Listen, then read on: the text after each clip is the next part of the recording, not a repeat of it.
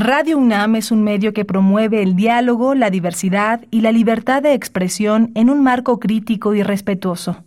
Los comentarios expresados a lo largo de su programación reflejan la opinión de quien los emite, mas no de la radiodifusora. La Facultad de Derecho de la UNAM y Radio UNAM presentan Toda sociedad requiere para su funcionamiento regirse por valores, principios, normas e instituciones. A diario escuchamos, leemos y opinamos sobre temas relacionados con la legalidad. Pero, ¿verdaderamente conocemos nuestros derechos y obligaciones? Tu participación es indispensable. Acompáñanos. Derecho a debate. En la cultura de la legalidad participamos todos. Conduce Diego Guerrero. Hola, ¿qué tal? Muy buenas tardes. Bienvenidas, bienvenidos a Derecho a Debate en la cultura de la legalidad participamos todas y todos. Mi nombre es Diego Guerrero y como cada martes les agradecemos que nos sintonicen por el 96.1 FM. Estás en Radio UNAM. El día de hoy me acompaña en la conducción, quienes son la esencia de nuestra universidad, pero además recién egresado Axel Uriel Medina Gómez, egresado de la Facultad de Derecho. ¿Cómo estás, Axel? Bienvenido aquí a Derecho a Debate. Gracias, maestro Diego. Un gusto en saludarle, un gusto en saludarlos a todos y agradezco mucho la invitación.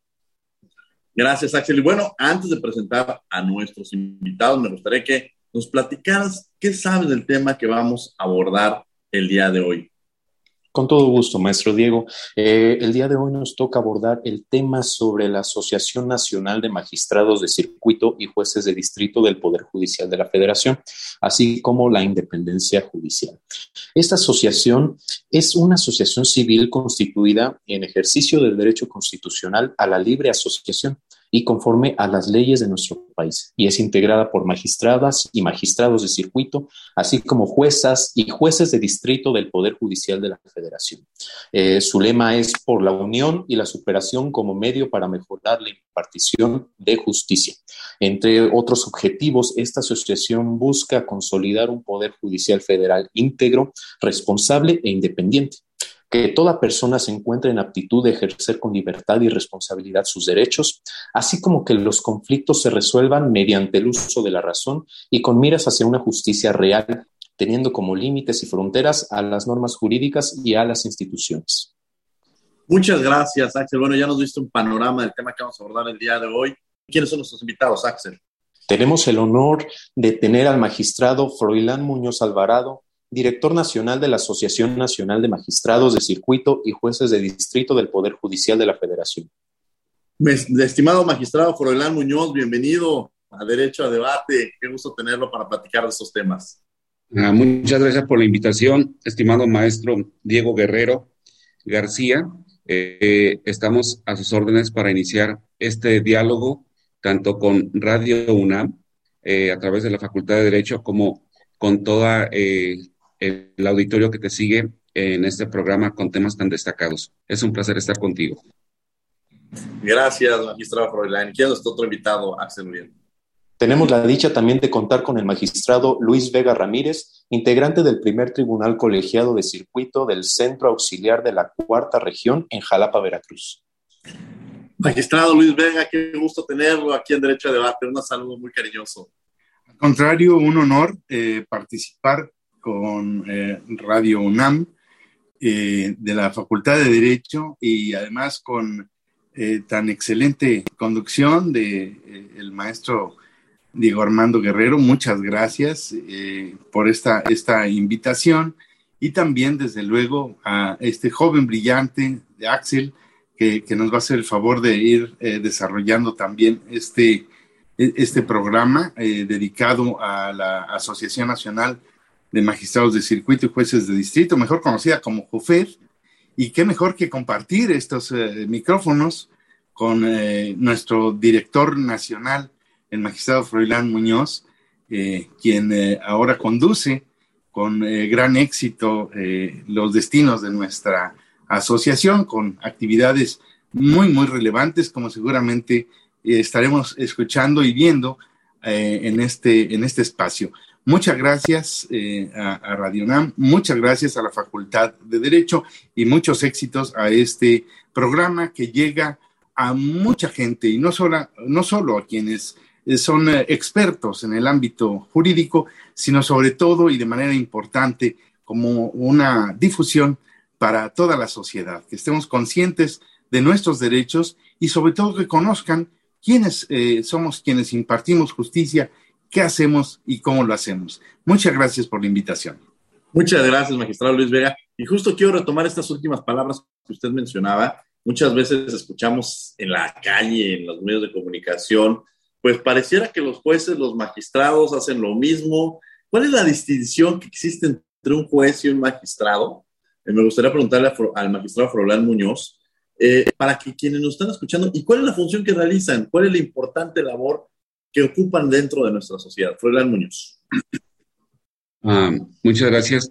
Bueno, es una distinción sencilla para el auditorio, aunque no estén en la cuestión jurídica. Eh, la distinción sustancial entre jueces y magistrados es que el juez de distrito representa o el, el juez federal representa la primera instancia eh, y una segunda instancia, por llamarlo así, dentro de nuestra competencia la representa el tribunal colegiado. Y en el tribunal colegiado se integra por magistrados, concretamente por tres. Hay una cuestión intermedia que se llaman tribunales unitarios y esto los constituye un, un solo magistrado. Esa sería la, cuestión de ubicación muy práctica. Pero si nos fuéramos a una diferencia eh, sustantivo de materia, vamos a ubicarnos en, en la justicia constitucional, concretamente en lo que es el juicio de amparo. Y cuando hablamos del juicio de amparo, tenemos eh, dos vías para promover una demanda de esta naturaleza. Tenemos el amparo directo, que conocen los magistrados de un tribunal colegiado por regla genérica. Eh, y esto tiene que ver con qué tipo de resoluciones, con resoluciones definitivas, definitivas llamadas sentencias. Entonces, cuando se trata de una sentencia definitiva dictada por los tribunales en general y, y se reclama o se trata de revisar en amparo, esa demanda de amparo contra esa sentencia definitiva la conoce un tribunal colegiado constituido por tres magistrados. Froilán, seguramente están sonando los micrófonos para que nos cuentes quién es esa señora Amparo de la que nos estás hablando, quién es Amparo, qué es la figura del Amparo, porque de pronto nos pueden seguramente preguntar, bueno, yo escuché esta palabra del Amparo, pero conocerla, este, ¿qué es tan importante para quienes nos están escuchando? Sí, concluyo la primera idea. Decíamos que eh, el, amparo directo es contra sentencias definitivas que conoce el tribunal colegiado. Pero ¿qué pasa con esas resoluciones que no son sentencias definitivas? ¿Se puede también acudir a la revisión a través del amparo? Y la respuesta es sí. Y en este caso, contra esas determinaciones eh, de las autoridades eh, de carácter jurisdiccional, ¿quién conoce de, de esta demanda? Entonces ahí están los jueces constitucionales o federales llamados jueces de distrito. Entonces ya marcamos una diferencia. Eh, amparo directo, indirecto. El directo lo conoce el tribunal colegiado con sus tres magistrados. El indirecto lo conoce un juez de distrito. Y las eh, materias de estudio pues son eh, distintas. Y bien, amparo. Esa palabra mágica, sustantiva, pues tenemos que es el medio que tienen todos los ciudadanos para que los actos de las autoridades sean revisados constitucionalmente. Cuando una autoridad, determina algo en relación a un ciudadano y considera que no es legal, considera que es injusto, considera que es contra la Constitución, entonces ahí está ese medio a través de los mecanismos que forja la propia ley reglamentaria para que sea revisado eh, por parte de los, decíamos, jueces federales o magistrados federales o de circuito. Y si tiene razón ese ciudadano, entonces aparece esa frase mágica de que la justicia de la Unión ampara y protege a ese ciudadano que acudió ante las instancias judiciales federales.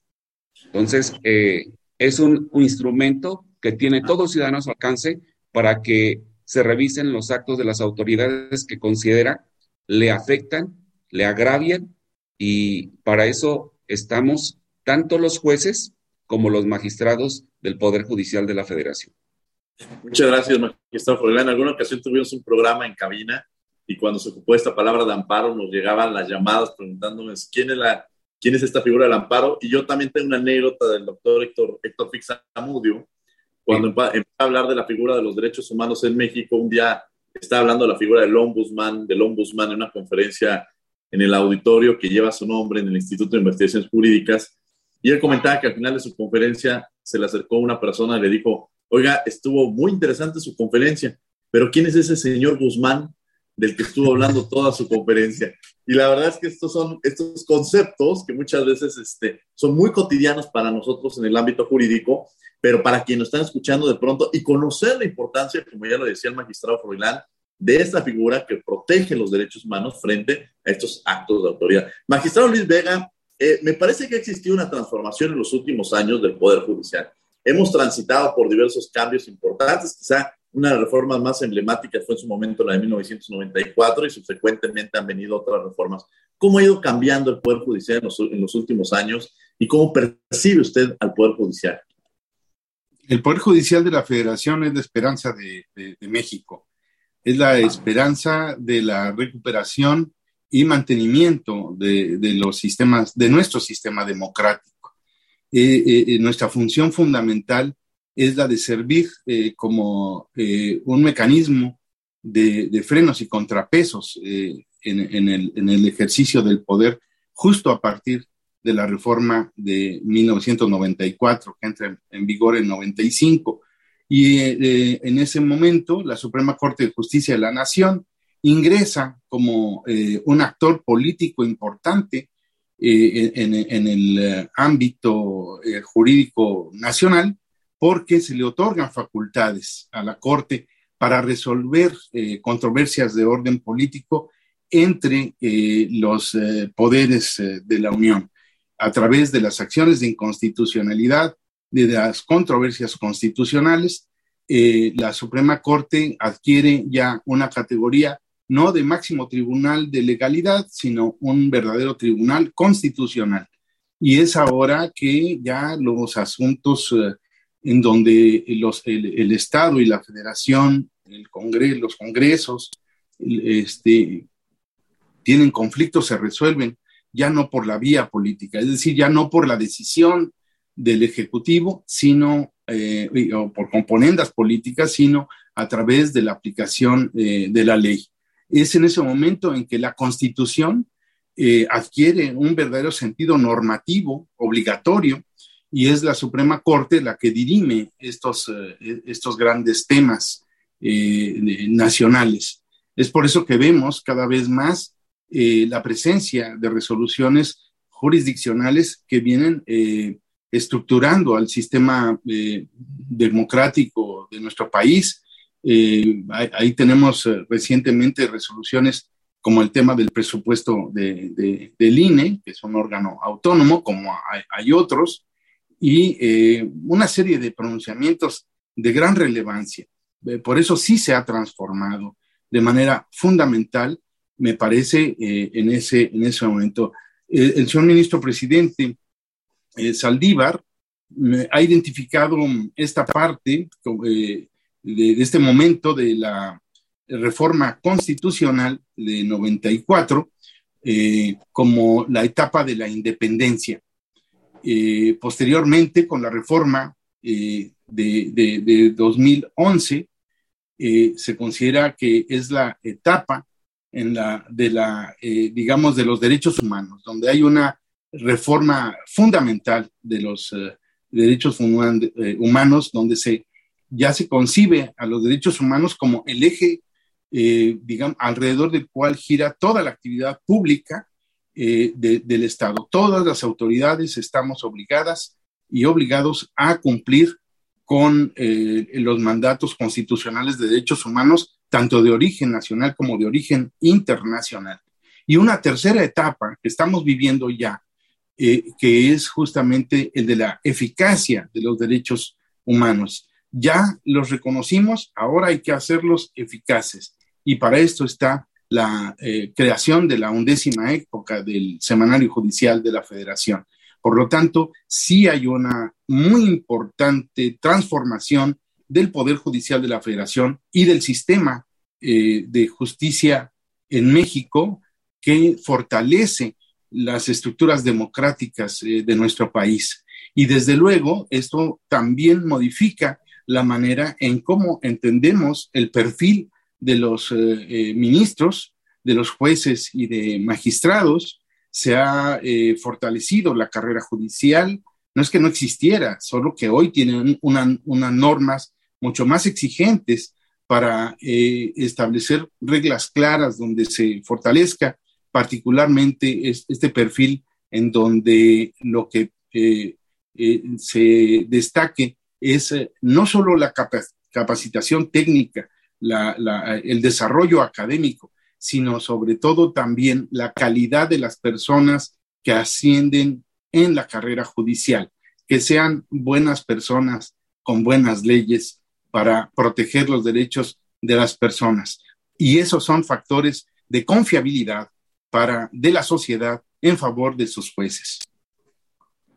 Muchas gracias, magistrado Luis Vega Ramírez. Bueno, nos acompaña la el día de hoy, Axel Uriel Medina. Axel, adelante, los micrófonos son tuyos. Gracias, maestro Diego. Eh, mi pregunta va para el magistrado Forlán Muñoz. Eh, estimado magistrado, eh, ¿Por qué es importante la independencia judicial a la luz de los derechos humanos y cómo beneficiaría a las mexicanas y los mexicanos en el ejercicio de sus derechos? Bien, eh, tema importante. Eh, aquí partiríamos del presupuesto de que un juez que no es independiente puede dictar sentencias justas, puede dictar sentencias donde se reconozcan sus derechos de ese ciudadano que nosotros aquí le llamamos quejoso, pero no, es más que el que demanda la protección de sus derechos humanos? Y la respuesta sería no. Para eso se requiere precisamente el que se trate de jueces independientes. ¿Qué significa esto? Y bueno, a nivel constitucional es un principio, principio que permea al trabajo de las juzgadoras y los juzgadores federales. Pero este principio también lo tenemos en reconocimiento de nuestros estatutos como asociación, pero más aún lo tenemos como principio de conducta ético. Hace unos días la asociación eh, publicó y presentó el correspondiente código de ética. ¿Qué significa esto de tener jueces en un poder judicial independiente? Que ese principio eh, permee a su función que resuelvan conforme a derecho, conforme a las leyes, conforme a la Constitución y conforme a los derechos fundamentales derivados de cualquier convenio de naturaleza eh, internacional. Es decir, los jueces no pueden resolver a través de influencias o injerencias ni externas ni internas. Es decir, deben ser imparciales, deben ser objetivos deben ser responsables. Se dice fácil esto, pero en la realidad ustedes saben eh, la serie de intereses que se combinan cuando hay un conflicto y se lleva a los tribunales. Pero más aún cuando se llega a los tribunales constitucionales federales, donde se dice la última determinación de un asunto. Entonces, ¿qué es lo que debe hacer el juez? Así como ustedes han advertido que los ministros y algunos tribunales en algunos países eh, van los jueces togados. Aquí lo tenemos con el sistema acusatorio.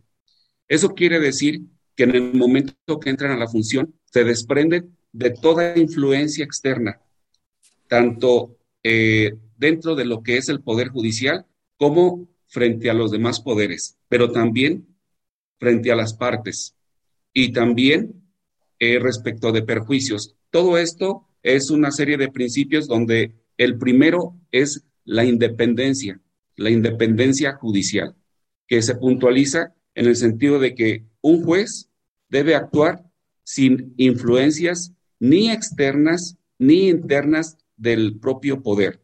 ¿Cuáles serían las, las influencias internas? Bueno, podría ser eh, en el esquema que tenemos en el, en el Poder Judicial Federal. Ustedes saben que encabeza el órgano que se llama Suprema Corte de Justicia, pero también tenemos un, un, órgano administrativo y de vigilancia que es Consejo de la Judicatura. Y luego ya viene todo el esquema de, decíamos, de tribunales, los tribunales colegiados, los tribunales unitarios y los eh, juzgados de distrito. Ah, bueno, eh, ¿puede un consejero llamar a un magistrado o llamar a un juez para hacerle una observación o recomendación en un asunto? No. ¿Puede un ministro hacer lo mismo? Tampoco. Es decir, ajeno de cualquier influencia interna o, hacia eh, la estructura del, del propio Poder Judicial Federal. Ahora, ¿se puede recibir una recomendación o alguna propuesta o sugerencia de los otros poderes, llamemos legislativo, diputados, senadores o, personal operativo, o del propio eh, Ejecutivo Federal a través de su titular y sus secretarios de Estado. Tampoco. ¿Verdad? Lo único que se debe atender es la realidad del asunto conforme al marco jurídico que debemos aplicar. Es una tarea eh, sumamente delicada, es una tarea, como bien lo dijo eh, nuestro amigo magistrado don Luis Vega, eh, sumamente importante, de lo cual depende el Estado de Derecho, el Estado democrático de Derecho, donde los conflictos se dirimen en los tribunales, donde el principio sobre el que se trabaja de entrada es la independencia judicial. Los jueces son libres en sus determinaciones para decir se ampara, se protege, se condena, se absuelve, ¿verdad? Ajenos a cualquier influencia externa. Y bueno, ahí ya vienen otra serie de principios que los tenemos muy presentes de la carrera judicial, que de alguna forma los hemos eh, visualizado en este comentario, como viene siendo la imparcialidad, la objetividad, el profesionalismo y por supuesto siempre tratando de que nuestro trabajo sea excelente. ¿Qué significa lo excelente? Ah, tiene que ver con una cuestión de preocupación por la dignidad de los ciudadanos, de las personas, el compromiso social que tenemos, ¿verdad? Todo esto a través de ciertas instituciones, pero ya operativas. Y algo muy importante, las juzgadoras y los juzgadores federales tenemos fortaleza. Fortaleza para aguantar, para rechazar, para no aceptar ningún embate o ninguna influencia de las que ya comentamos, sea externa de los otros poderes o sea interna de la estructura del propio Poder Judicial Federal. Magistrado Fornal Muñoz, ya nos han dado una explicación importante de la labor que realizan eh, los jueces y magistrados.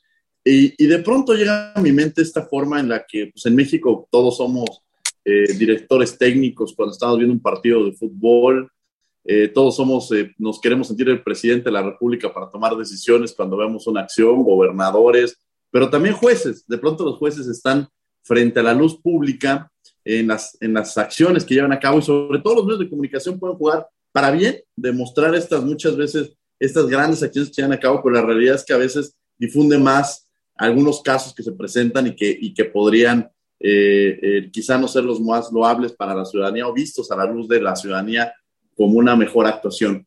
Llega a mi mente, eh, quizá, y ahora que me he metido yo mucho en los temas de, literatura, de cine, con el programa Cultura del Derecho en Canal 22, dos figuras, una película que se llamó Presunto Culpable y otra que se llama Duda Razonable, que después fue una serie con el mismo productor. Eh, si bien yo siempre he dicho que hay buenos abogados, hay malos abogados, hay buenos dentistas, hay malos dentistas, hay buenos mecánicos, hay malos mecánicos, en fin, no, generalmente, no es bueno generalizar y muchas veces a la luz pública hay un tema de legitimar y fortalecer a las instituciones. Y el Poder Judicial es importante que la ciudadanía lo conozca y que cuente con esta legitimidad que, le permita entender la gran labor que llevan a cabo. Quiero retomar dos puntos. El primero es, eh, ¿cómo ven ustedes estos? O sea, entiendo que hay casos como los de estas películas y esta serie, pero hay otros casos que también sería muy importante que la ciudadanía conociera. Y no quedarnos quizás solamente con la luz de esos, que, es importante atenderlos. Incluso me parece que incluso en su momento la Suprema Corte de Justicia atrajo eh, a raíz del le dura razonable el caso, que, que, permite visibilizarlo. Pero ¿cómo mostrar estas caras, muy parecido a lo que le preguntaban al magistrado Luis Vega, cómo seguir mostrando esta cara a la ciudadanía del trabajo que realizan y qué parecer tiene sobre estos documentales, sobre estas películas, en las cuales también muestran la realidad del país, no la generalidad, pero que sí existen muchos casos de esta índole. Sí, eh, gracias. Pues interesante el planteamiento. Creo que en esta eh, pregunta, cuestionamiento, es importante el papel que juega la JUFET, la asociación. Eh, hasta hace algún tiempo atrás, vamos a pensar cinco, entre 5 o 10 años, se decía que los jueces se conocían por sus sentencias. Entonces, quería saber qué hacía un juez, pues ve a ver las sentencias que emite y si consideras que es justa o injusta, pues ya te quedarías con ese comentario. Hoy no. Hoy eh, los jueces tienen que defender sus posturas. De hecho, los jueces de los nuevos sistemas, eh, como, como es el penal eh, que se resuelve en audiencia bajo los principios de contradicción de publicidad, los jueces exponen su sentencia ante el público. Ya el público está presente, ¿verdad? Ya no se limitan a ese documento escrito llamado sentencia. Entonces, eh, esto está cambiando.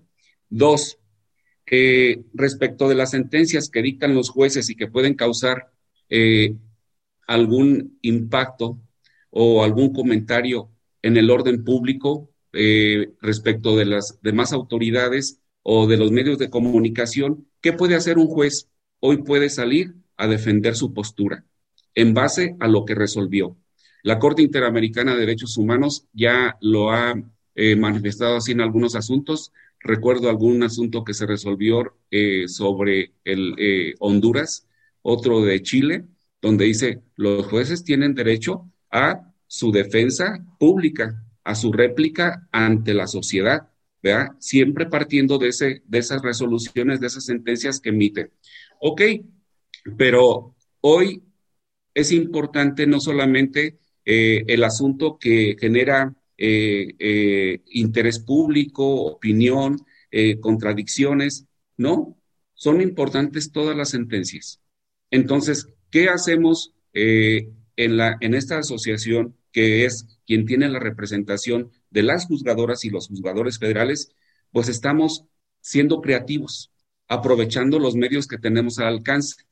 Hoy tenemos una estructura interesante porque tenemos asesoría en redes sociales, tenemos asesoría en marketing político, tenemos asesoría contable, eh, situaciones que nos permiten eh, inventar cómo, cómo llegar a la sociedad. Y ahí tenemos tres ejemplos. Eh, uno es haciendo del conocimiento esas sentencias importantes que se resuelven día a día por los más de 1.600 jueces y magistrados federales, juezas y magistradas federales. Dos, manifestando nuestras formas de trabajar.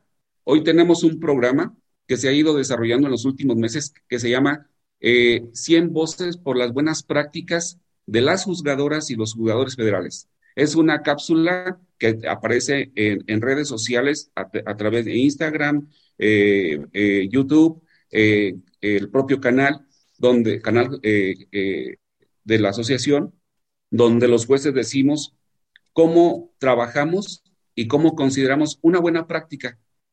Pero también es necesario eh, hacerlo todavía más digerible, llegar un poco más.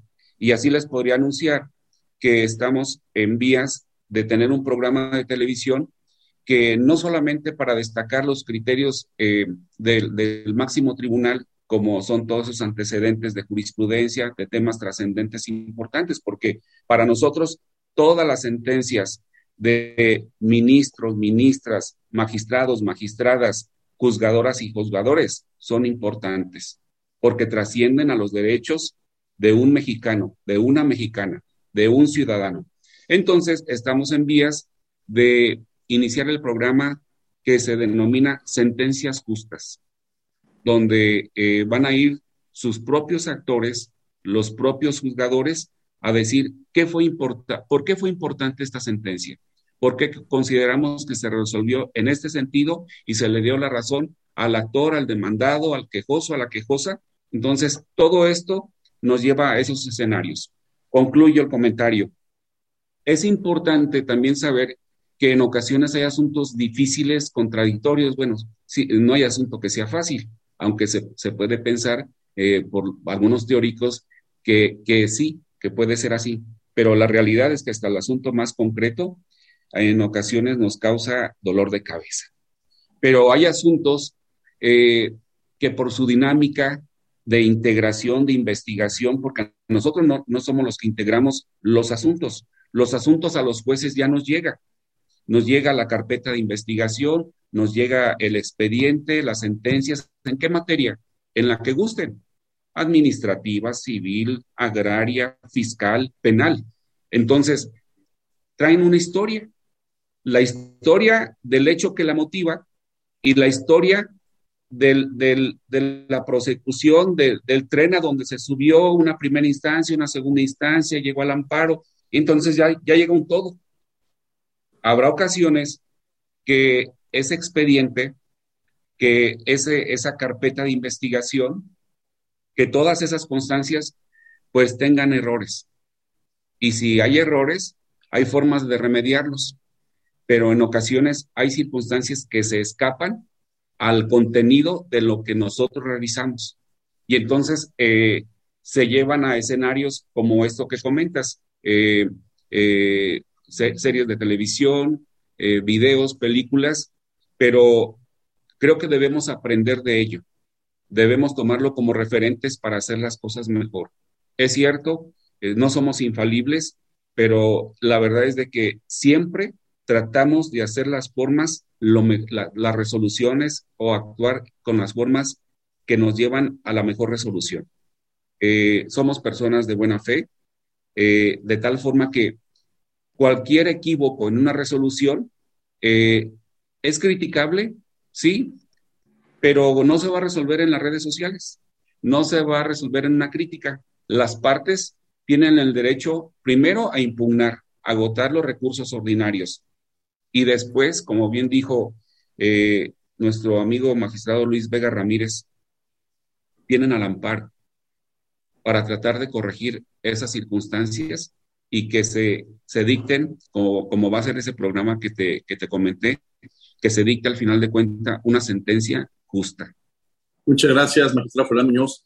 Eh, magistrado Luis Vega, ¿cuáles son los retos para poder garantizar la independencia en, en el Poder Judicial? Ya nos platicaba también el magistrado Fernández sobre estos retos internos y externos, ¿no? que son algunos de los planteamientos, pero creo que hay otros retos que también nos obligarían a poder conocer y poder garantizar la independencia en, este poder. ¿Cuáles serían, a su parecer, magistrado Luis Vega Ramírez? Muchas gracias. En, relación con estos retos, pues es tomarnos la independencia judicial en serio. Es decir, eh, tenemos nosotros que atrevernos a, analizar la ley, incluso la, ley que rige nuestras actuaciones como en el juicio de amparo, eh, y, privilegiar los derechos. Eh, tomar eh, la independencia judicial en serio es resolver conforme a los hechos, pero a la luz de, los derechos fundamentales y de los criterios internacionales, a través de, este principio que me parece a mí un principio de actuación que es la convencionalidad eh, y, el principio pro persona. Pongo el ejemplo de, en materia de la suspensión del acto reclamado. Cuando eh, la ley de amparo exige que eh, debemos tomar en cuenta el orden público, el interés social, para el efecto de que se determine e incluso negar el amparo y establezca un catálogo de casos en los que no procede la suspensión, eh, ahí hay una invasión de la eh, función jurisdiccional desde el legislativo. Cuando en la constitución misma se amplían eh, los delitos por los cuales procede la prisión preventiva oficiosa, se está eh, eliminando la función eh, jurisdiccional, el arbitrio judicial como para analizar eh, las cuestiones de riesgo que en última instancia tendría que justificar una, una detención por privación, por prisión preventiva, pero aquí ya la hacen oficiosa. Es decir, ¿qué retos tenemos? los retos de defender la independencia judicial desde nuestras resoluciones, desde eh, el pronunciamiento definitivo de la defensa de los derechos eh, fundamentales, de hacer valer los derechos fundamentales, pero también no solamente eh, a través de nuestra función jurisdiccional. Hemos vivido un entorno político muy crispado, en donde al Poder Judicial de la Federación eh, pues eh, ha sido objeto de, críticas que, habían sido inéditas desde el Poder eh, Ejecutivo, particularmente del Legislativo también, y que tampoco es propio del Estado mexicano. hay una especie como de pandemia universal en donde al Poder Judicial se le ataca, se le mina. ¿Por qué? Pues porque somos eh, quienes eh, como eh, árbitros y, nuestra función de equilibrio de, poderes, quienes podemos limitar el poder público para lograr la defensa de los derechos fundamentales. Me parece a mí, entonces, que la independencia judicial no es solo una característica de la función, es el núcleo básico de un sistema democrático. La independencia judicial no se da para favorecer a los jueces, es para liberarlos de cualquier influencia ajena al derecho y que la gente, todas las personas, tengan la certeza de que el juez ante quien acuden está capacitado, es de carrera judicial, solamente se dedica a impartir justicia y que ese juez es su juez y que le deben tener confianza que sabe que solamente va a resolver conforme a derecho, que no va a permitir influencias ajenas de ninguna especie. Incluso, habla aquí de la, independencia, es eh, eh, eh, esta disposición del ánimo y esta capacidad para resolver sin presiones externas de otros poderes, pero la imparcialidad también es una derivación de la independencia porque permite eh, separarse de las influencias de las partes, que ni el actor ni el demandado en, en, eh, controversias ordinarias, o que la autoridad responsable vaya a hacer presión para que se resuelva en contra del quejoso y no se le otorgue el amparo. Pero va más allá la independencia judicial, el tema de la objetividad. La objetividad incluso permite que los jueces se aparten de sus propias convicciones, de su propia biografía, hasta donde es posible, y que resuelvan los hechos tal como están planteados y probados conforme a la ley. Y ahí hay un tema incluso relacionado con la objeción de conciencia. Es decir, la independencia judicial es el eje central, insisto, no solo del Poder Judicial, sino de la garantía del Estado social y democrático eh, de derecho. Esa es la capital importancia. Muchas gracias. Yo quiero invitar a quienes nos están escuchando eh, a que se acerquen a www.jufed.org y también que sigan en las redes sociales. Yo ya estoy siguiéndolos aquí, Jufed eh. Ahí los pueden encontrar en Instagram y van a encontrar videos, van a encontrar los eventos, comunicados, este, precisamente este de 100 voces, este, buenas prácticas, en fin, yo creo que se van a, se van a, van a conocer un poco más allá de lo que hace el Poder Judicial y justamente quiero entrar a, que nos platiquen más allá de eso, pero les cedo la palabra a Axel Uriel Medina. Adelante, Axel. Gracias, maestro. Eh, esta asociación tiene un código de ética judicial y a mí me gustaría preguntarle a su presidente nacional, el magistrado Froilán Muñoz, eh, ¿Cómo es que el contenido de este código de ética favorece el desempeño de las juzgadoras y los juzgadores? Con gusto. Eh, cuando tenemos hijos, queremos que los hijos se porten bien. Y, puede ser que como son nuestros hijos, confiamos en que se van a portar bien porque están en casa. Pero es importante decirles cómo. Es importante platicar con ellos. Entonces, a través de este código de ética, eh, retomamos los principios eh, morales y propios de la carrera judicial, que los tenemos en sede constitucional, decíamos, los plasmamos como ejes rectores en nuestros estatutos, pero también los eh, llevamos a una cuestión de conducta, de conducta diaria, de el cómo debe tener una, una imagen, un comportamiento, un desenvolvimiento esas personas que son juzgadoras y juzgadores federales. Entonces, eh, es un referente histórico que una asociación emita sus propias reglas de conducta, de conducta propia, de conducta moral, y hoy lo hemos hecho en la JUFET. Debo aquí reconocer que fue un trabajo de la anterior directiva, encabezada por el magistrado Ariel eh, Alberto Caballero. Eh, y bueno, ¿qué, nos toca? Pues continuar eh, fomentándolo. Y en el propio código destaca también el principio de la independencia.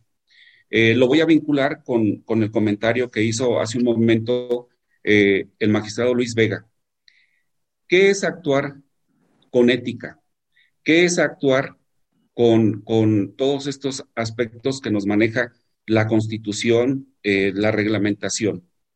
Y escuché, recordaba alguna plática de algunos de mis profesores y decía que actuar con independencia, actuar con ética, era actuar sin temores, sin temores. Y pasábamos al ejemplo. Decía, el día que alguno de ustedes llegue a ser juez, no decía si juez eh, local o juez federal, pero decía juez, porque al final de, cuentas el concepto juez involucra a todos, ¿verdad? Juzgador involucra a todos, ministros, magistrados, juzgadores, jueces de distrito, en fin. Entonces, ¿qué implica esto? Implica que cuando vas a resolver con todo lo que hemos comentado aquí, con estos principios rectores de la carrera judicial, con estos principios de ética, con estas normas que hoy nos damos a través de un código propio, eh, que no te tiemble la mano, al momento de firmar una sentencia.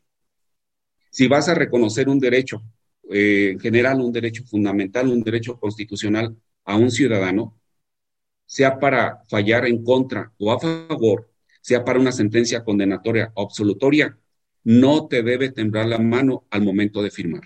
Si esto es así, entonces tienes dudas, tienes temores y creo que no debes estar en esta función tan destacada tan importante para, para un país que se dice estar en, en un escenario de derecho, de democracia, de división de poderes, en fin.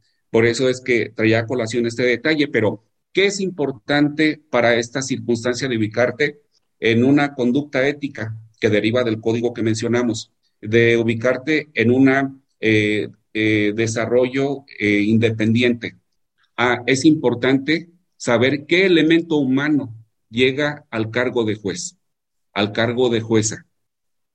Entonces, hoy podemos decirlo con, mucha tranquilidad y a mucho eh, orgullo, que los jueces federales, las juzgadoras y juzgadores del Poder Judicial de la Federación llegan a sus cargos por concurso, llegan a su cargo por conocimiento, no llegan por eh, recomendación o por decisión política, o porque los designe el legislativo o porque los proponga el ejecutivo. Las juzgadoras y juzgadores federales llamados magistrados y jueces, magistradas y juzgadoras llegan por concursos de oposición.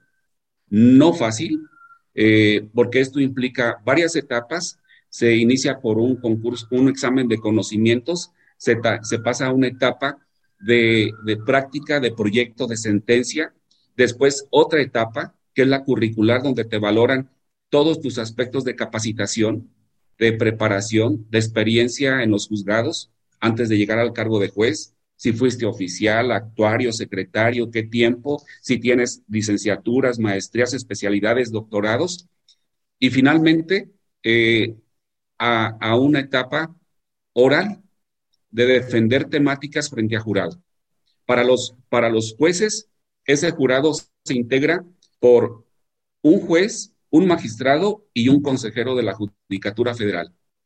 Cuando pasas a los concursos para el grado o la responsabilidad de magistrado de, de circuito, entonces ese jurado ya no tiene un juez, sino tiene dos magistrados y un consejero. Después de todo este tren de, exámenes, de, pruebas, esperas un resultado. En el Poder Judicial Federal, los, los jueces llegan legitimados por concursos de oposición, es decir, por conocimiento del derecho. Esto les da la seguridad para que actúen con independencia, para cuando van a firmar no les tiemble la mano. Y algo muy importante, eh, decía eh, eh, el maestro Diego, ¿cuáles son los retos? El reto es seguir fomentando la independencia de las juzgadoras y los juzgadores federales. ¿Por qué?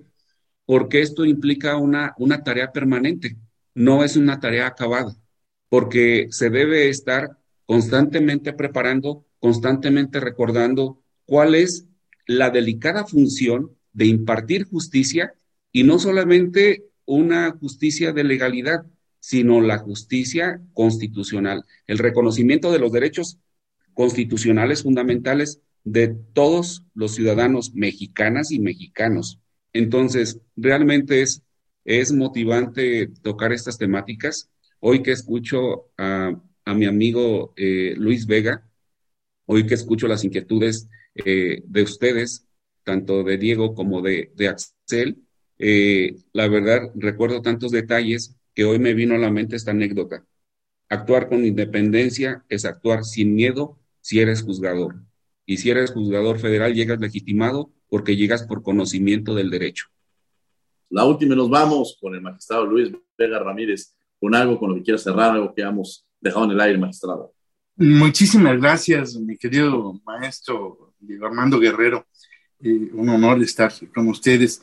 Pues yo solamente quisiera agregar a lo que ha dicho eh, nuestro presidente, eh, el magistrado Froilán Muñoz, que además de, todo lo que él mencionó para poder acceder a los cargos eh, de la carrera judicial, que, es muy agobiante, es muy, muy, un proceso muy duro, muy difícil, pero se logra, también nosotros estamos vigilados de manera permanente por el Consejo de la Judicatura Federal a través de las visitas ordinarias de inspección, ya sea físicas o a distancia, y de los informes circunstanciados, eh, en donde están revisando el desempeño de nuestra función, eh, cuántos asuntos ingresaron, cuántos asuntos egresaron, cuántos asuntos se impugnaron, de qué manera se resolvieron, cuál es nuestro trato con eh, nuestro personal, si respetamos sus derechos laborales, eh, el, tema del acoso sexual, el acoso laboral, eh, eh, ve nuestra estadística, nuestro desempeño, además dan seguimiento a nuestra evolución patrimonial, saben cuánto ganamos, cuánto gastamos, de qué manera lo gastamos. Es decir, tenemos un seguimiento puntual, muy, muy puntual. Y como solamente queda un minuto, quisiera simplemente terminar eh, para destacar la figura del juez, estas palabras de Piero Calamandrei. Dice, tan elevada es nuestra estimación a la misión del juez y tan necesaria la confianza en él, que las debilidades humanas que no se notan o se perdonan en cualquier otro orden de funcionarios públicos parecen inconcebibles en un magistrado. Los jueces son como los que pertenecen a una orden religiosa. Cada uno de ellos tiene que ser un ejemplo de virtud, sino quienes los creyeren, que los creyentes eh, pierdan la fe. Tengamos la fe en la justicia, en el derecho, en la libertad, en la democracia y en los jueces. Eh, desde la JUFED, dirigida por nuestro querido el presidente, el magistrado Froilán Muñoz, eh, convocamos a toda la ciudadanía a que no sean usuarios solamente de nuestros servicios, sino que nos conozcan, que vean quiénes somos y que ojalá lleguemos a esta aspiración que como ejemplo de virtud nos propone Calamandrey.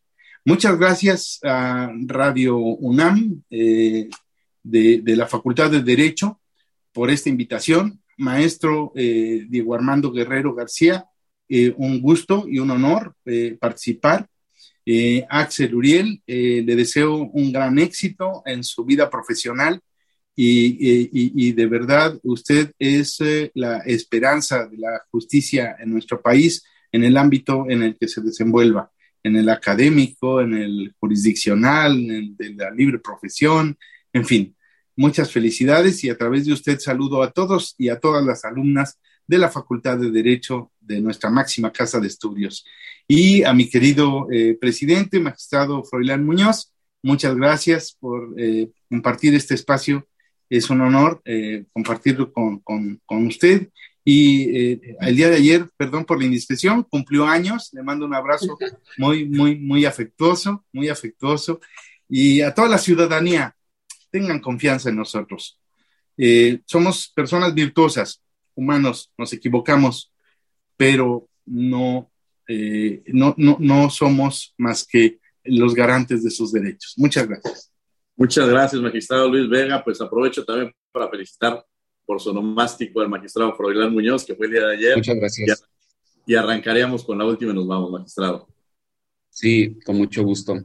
Bueno, eh, complementando nada más o agregando eh, algo, algo a lo que ha mencionado nuestro amigo Luis Vega Ramírez, que debo decirles que él fue el director número 11 de la JUFET, de nuestra asociación, y tuve la fortuna de compartir y de aprender de él porque el día de hoy eh, han pasado 12 directores, la gestión actual es la 13, entonces eh, realmente estamos compartiendo con dos personas que hemos tenido la confianza de nuestros pares de estar en esta representación, una representación de mucho compromiso y muy digna.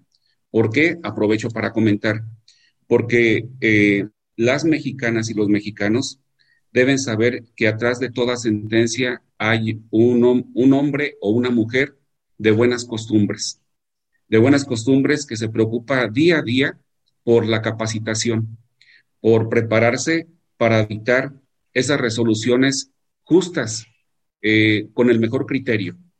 Eh, en ese sentido, reitero lo que ya mencionó eh, don Luis, donde dice, confíen porque los juzgadores son los garantes de sus derechos. Puede haber un error, pero ese error puede ser revisable. Y ahí tenemos a, esta persona que se materializa en el juicio de amparo para revisar esas resoluciones a la luz, a la luz constitucional. Entonces, siendo así, debo también agradecer, aparte de los aquí presentes, que es al, al, conductor de este programa, al conductor invitado Axel, al conductor Diego, eh, a Renata por sus hospitalidades, pero también hacer un comentario de agradecimiento a la UNAM, a, a Radio UNAM y particularmente a la Facultad de Derecho que nos ha abierto las puertas a través del señor director, el doctor Raúl Contreras Bustamante. Hoy, hoy hay un maridaje, hay un vínculo institucional eh, entre la Facultad de Derecho de la Universidad Autónoma, Nacional Autónoma de México y la JUFED. Tan es así de que estamos en un programa próximo a iniciar, que es un doctorado por investigación y es un ejemplo de que la capacitación es permanente en los jueces. Estamos para servirles las juzgadoras y los juzgadores federales. Muchas gracias. Muchas gracias, magistrado Florán Muñoz. Al contrario, muy agradecido y fue un, diálogo sumamente enriquecedor. Derecho a debate. Muchas gracias. Magistrado Luis Vega, muchas gracias por haber estado con nosotros. Agradezco mucho. Axel Uriel, muchas gracias por haber estado con nosotros el día de hoy aquí en Derecho a Debate. Gracias a usted por la invitación, maestro. Gracias.